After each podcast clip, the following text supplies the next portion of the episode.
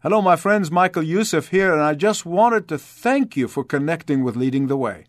Our entire team is wholly committed to passionately proclaiming uncompromising truth of God's Word, and it cannot be done without you. Learn more about what God has charged us to do around the world by clicking around ltw.org. That's ltw.org. Thank you, and may God richly bless you as you seek to serve Him.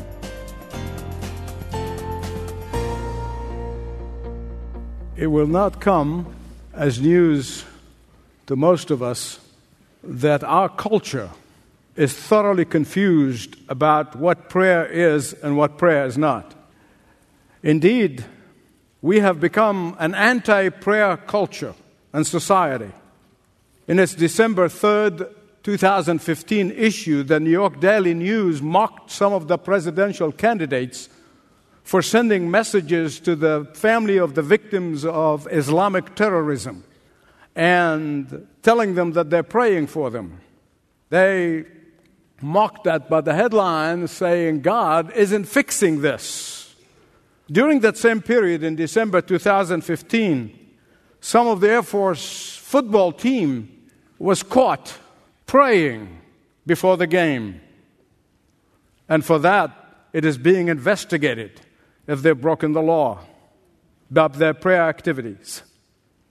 But we don't have to go outside of the church to realize this spirit of indifference toward prayer and what prayer is all about. We see how many Christians have lost their appetite for prayer. We see how prayer is used as need basis, how prayer there's some sort of a magic words that you use in order for the genie to appear. And when the genie appears, you ask what you want from the genie, and the genie would say, Your wish is my command. That's how confused people have become about prayer in our culture and even within the churches. And I was thinking about this and, and how people really pray only if they want something from God, and then they literally ignore Him for the rest of their life as if God can be mocked like that. And I thought of a little country boy who was uh, asked by the pastor, I said, Bobby, do you say your prayers every night? he said, Yes, sir, every night I say my prayers. He said, That's good, Bobby. Do you say your prayers every morning? He said, No, sir, I ain't afraid in the daytime.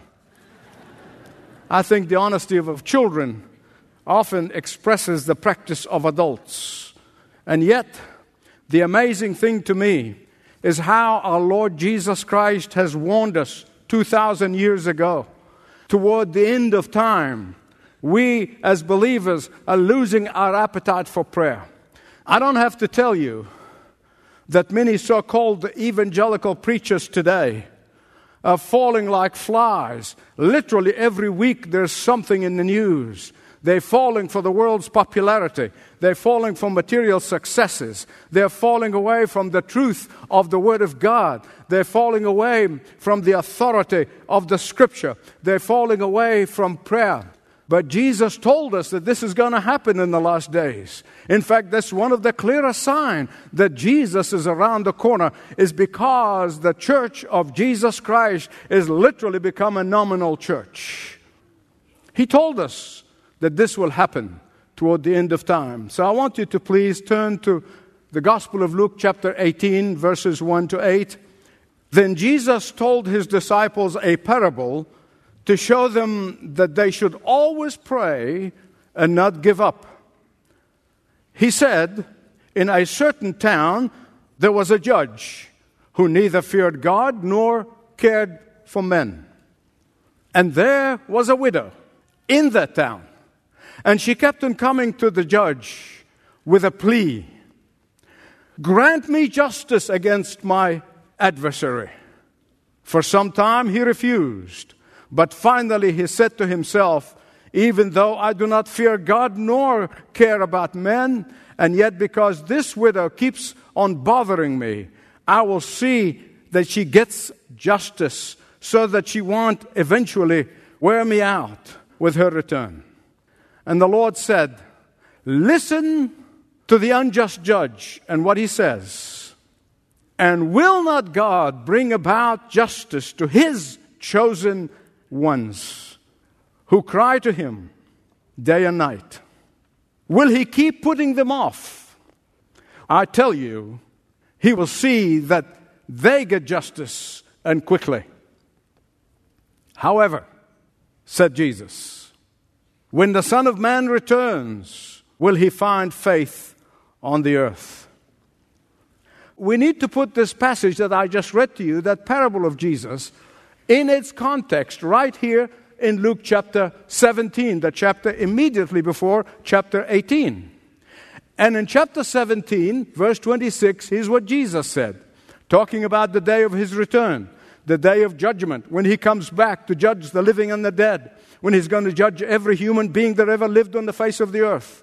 Here's what he said He said, As it was in the days of Noah, so will it be in the days of the coming of the Son of Man. Verse 27. They were eating and drinking and busy with life. That's what it means. And they're giving in marriage until the day when Noah entered into the ark.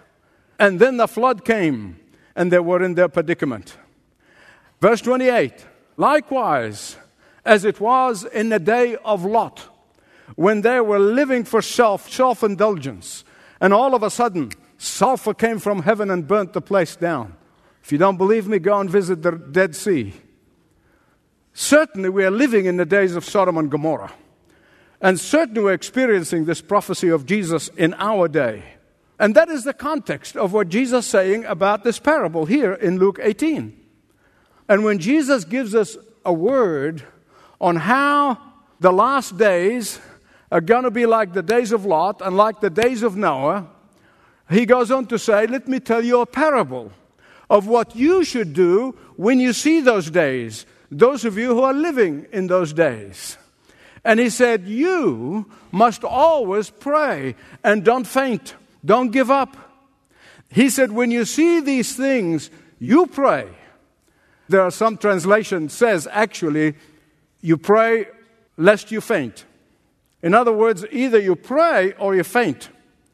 The fact is that this is one of only two parables, and you know there are many parables that Jesus gave in the Gospels. This is one of two parables in which Jesus spelled out the lesson before he told the parable to illustrate it. Often he told the parable, then he explained it to the disciples. This is one of two times in order to emphasize its importance, in order to emphasize its seriousness. As if he's saying, when you see apostasy, that is the turning away from the commitment to faith in Jesus Christ, when you see apostasy, we're turning away from the truth of the gospel, you pray. When you see a wholesale departure from the biblical authority, you pray. When you see churches plunging into defection from biblical faith, you pray. When you see the faith of many grows cold and superficial, you pray. When you see some so called evangelicals are beset with self indulgence, you pray. When you see others ceasing to believe the truth about Jesus and the promises of Jesus and the promise of his return, you pray. When you see even those who claim to be Christians uh, diving into worldliness, you pray.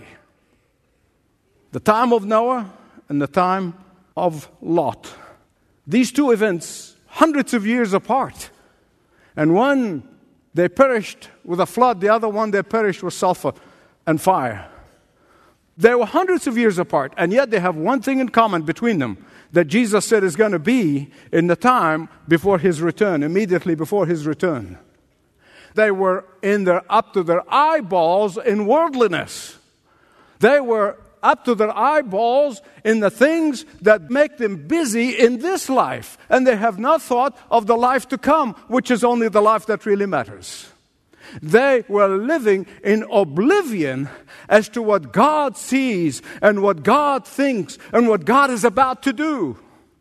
And that is why when these two catastrophes came at that time, it appeared to the average person that they were sudden, But they were not sudden to Noah and his family. They were not sudden to Lot because they were forewarned from the judgment that is coming. And when the judgment of God comes upon this world, and it looks like sooner than we may think, it's going to be sudden to a lot of people who are not prepared. But for those who are waiting upon the Lord, they're going to lift up their heads because they know that's the day of the redemption. In fact, the Apostle Peter warns us about these last days.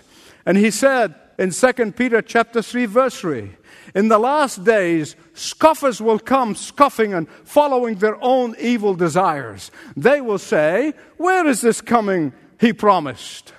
Ever since our fathers died, everything goes on as it was since the beginning of creation. Right in the context of the end times, Jesus said, You pray he said, right in the midst of all this is going on, you pray.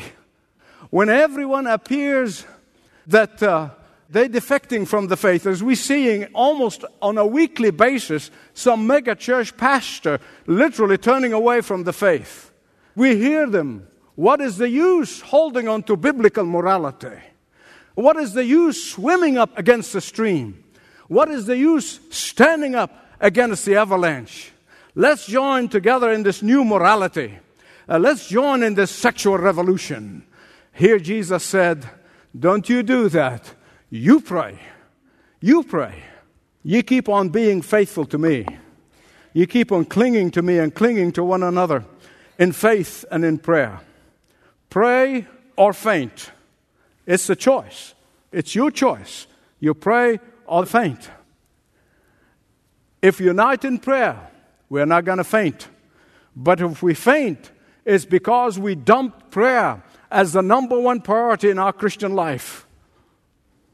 These two ideas here are mutually exclusive. Either you pray or you spiritually faint. But don't miss the meaning of the word ought. Jesus said, You ought. The word ought in the Greek here, it means that there's something we owe. Uh, it means that it is a debt that has to be paid. It means that it's something due that it must be paid. And Jesus basically is saying that in the midst of this wholesale departure from biblical truth, we owe it to God. We owe it to ourselves. We owe it to our family members. And we owe it to one another as believers to pray always. Two distinct words. Two words now, those of you in the building industry, I can tell you those two words are the columns or the piers on which this parable is built. For those of you who are more artistically inclined, those two words that Jesus used painted an indelible picture, a picture that must never leave our minds. What are these two words? Listen carefully.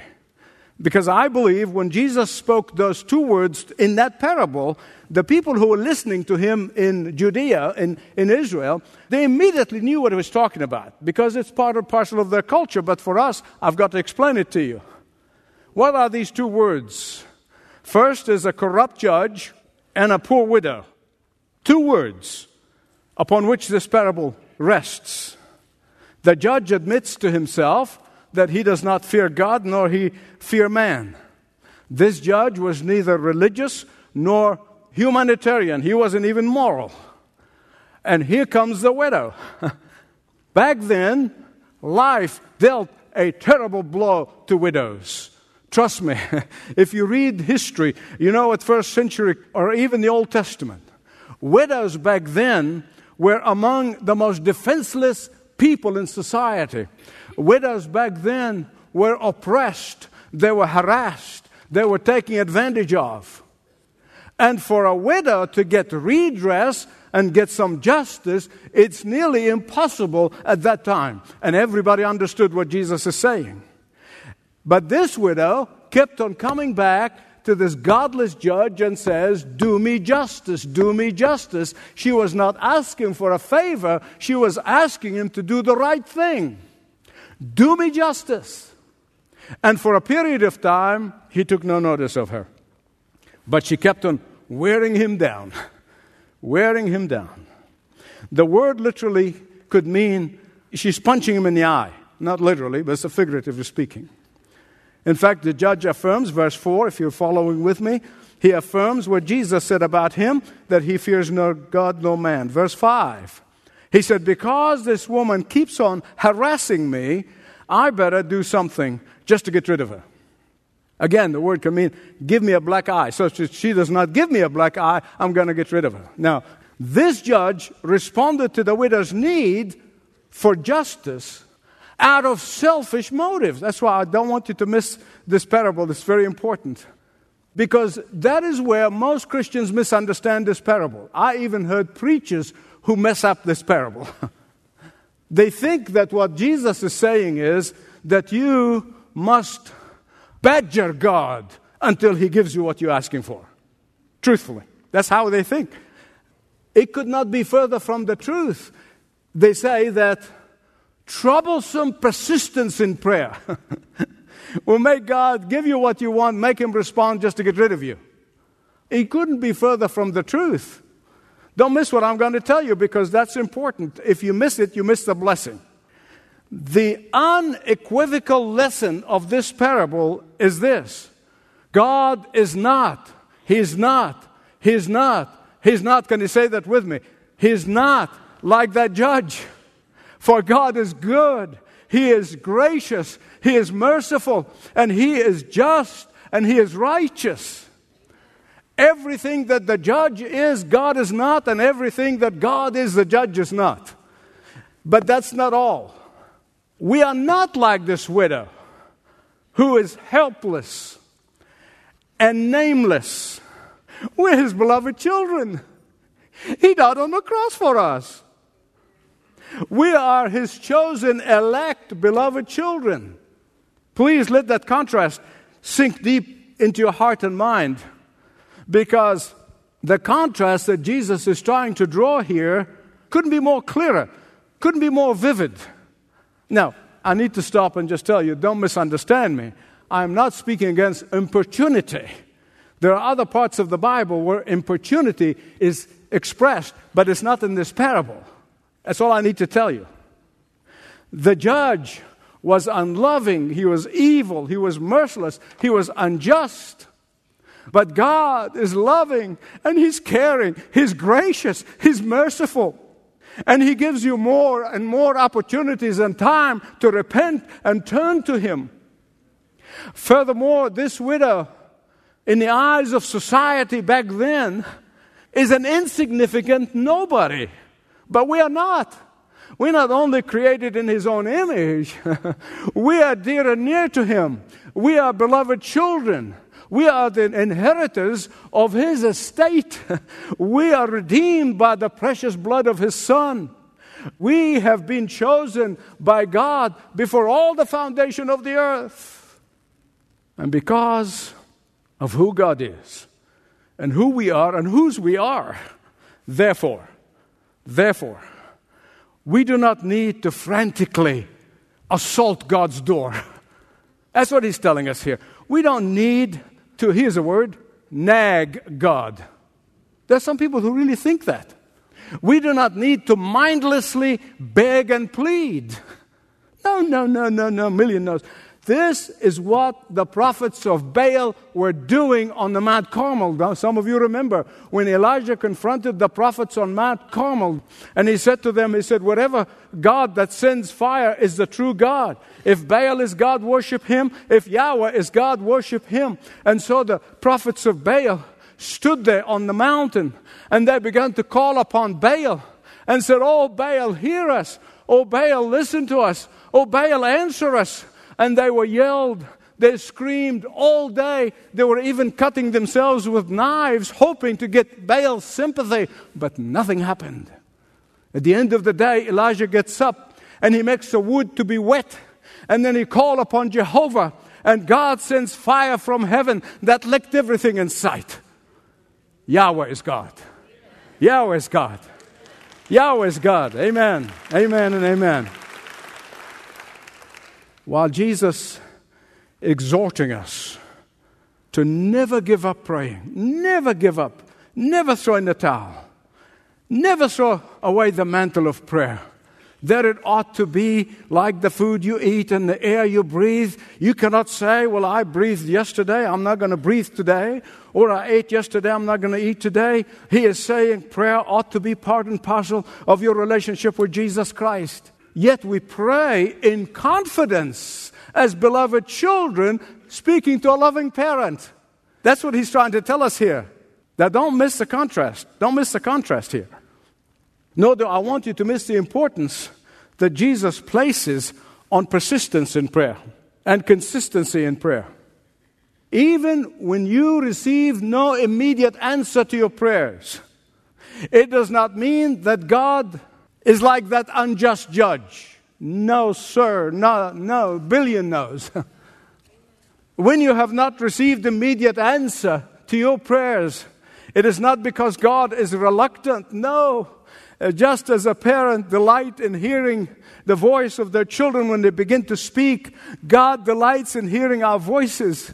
And just as a parent thrilled to hear their kids ask you for something, even if it's something they're not going to give them because they know it's going to harm them, they will say, Say that again. Speak again. That's how God delights in hearing the voices of his children. In fact, Paul was engaged in such a prayer in 2 Corinthians chapter 12 verse 8. He said, I prayed three times, pleading with the Lord to remove this thorn in the flesh, whatever that was. And so his persistence in prayer was not because he didn't have faith. There's some people come to God, oh God, I'm sorry, I'm back again. I'm sorry I don't have enough faith, and, and I'll do better this time. That's not how you talk to a loving Father who loves you dearly and longs for you to come to Him and spend time with Him. In fact, none of that was in Paul's mind when he prayed. In fact, while God did not answer specific prayer, he gave him something far better that made him thrilled. He gave him more grace. Look with me at verses 7 and 8 of Luke 18. Here's what the Lord is saying When you are waiting in prayer, don't let despair sit in. Don't let despair sit in. Why? because God is working all things together. He's working all fronts, He's working all angles for your best. Even when you don't know what your best is, He does. Now, beloved, let me testify to you as God, my witness. Years ago, I prayed for something and I prayed with importunity and I begged God to answer my prayer. I was young in the faith and I really haven't understood the scripture very well. And, and I begged God to answer my prayer and God didn't. Do you know what now? As I look back, every single day as I remember that time, I thank God that He did not answer my prayer. Had He answered that prayer, probably I wouldn't be here today. Probably I'll be dead. I remembered a true story. Back in the days when the only transportation between Europe and United States was by boat, big ships. There was this very large ship that was set sail across the Atlantic, streaming down there from England to New York Harbor. Among the passengers, there was a 10 year old boy and a 9 year old girl. And they were playing on deck with the boy's little rubber ball and the ball went overboard. And so the boy ran to the captain and said, Captain, Captain, stop the ship. We want to get my ball back. And the captain smiled pleasantly and he said to the boy, Oh, my boy, he said, I can't stop this big ship with all these people just to get your rubber ball. And so the boy goes to the little girl and grumbles and complains. And he said to the little girl, I know why he didn't stop the ship because he doesn't know how to stop the ship. A day or so later, the two kids were still playing on deck, and the girl lost her doll into the engine room. And she ran to the captain and said, Captain, Captain, stop the ship. I lost my doll. So he said, Where did you lose it? And he comes in and he peers and he sees the doll in the engine room. He said, Wait just here. And he goes down into the engine room, brings the little doll, and gives it to the girl. And she thought, she was very special. The captain must have stopped the ship just to get her little doll. Two days later, a cry rang out Man overboard! Man overboard! Immediately, The bell rang, engine room, and, and then the captain commanded the engineer to stop the ship dead in its tracks, literally. And they went and rescued the man and brought him on board. A few days later, the ship docked in New York Harbor. And as soon as the ship docked, the captain went down and brought a beautiful ball, much better than the one that was lost at sea, and he handed it to the boy. Three petitions, all answered, different ways, unexpected ways, unexpected times, and unexpected circumstances. Yet they were all answered nonetheless. Beloved, listen to me. Sometimes God does not answer immediately because He knows how soon we would forget. He knows what we've made of. He knows how prone we are to soon return to self sufficiency. He knows how prone we are to return to pride. He knows how prone we are to return to independence. And God's deepest longing for His children is for us to learn to cultivate dependence on Him. He longs for us to learn to persist in prayer with confidence, with assurance that He only gives us what is best. Sometimes God's delay is done so that our prayer may mature. Sometimes a delay in answered prayer helps us to examine our motives. See, that's why Jesus concluded of this parable. He said, When the Son of Man returns, when Jesus comes back, will he find faith on the earth? Oh, that always gets to me. Will he find faith? He's going to find it in those who would say with Job, Though he slays me, yet I'll trust him. He will find it in those who are going to hang on to him regardless of the circumstances. He's going to find it among those who are having faith regardless of how many others have lost theirs. But unfortunately, it's not going to be very common. It's going to be a tiny minority the Bible always talks about the remnant. In the Old Testament was only a remnant who was waiting for the coming of the Messiah and they believed in Jesus. In the New Testament, there's going to be a remnant who is trusting in Jesus, waiting for Jesus. What about you? What about you? Only you know you. Are you a religious person but have no relationship with Jesus Christ? Let me assure you, your denomination cannot save you, priests cannot save you, churches cannot save you, no one can save you. Only the blood of Jesus Christ that was shed on Calvary and a personal relationship with Him as your Savior and Lord. That's the only thing will save you.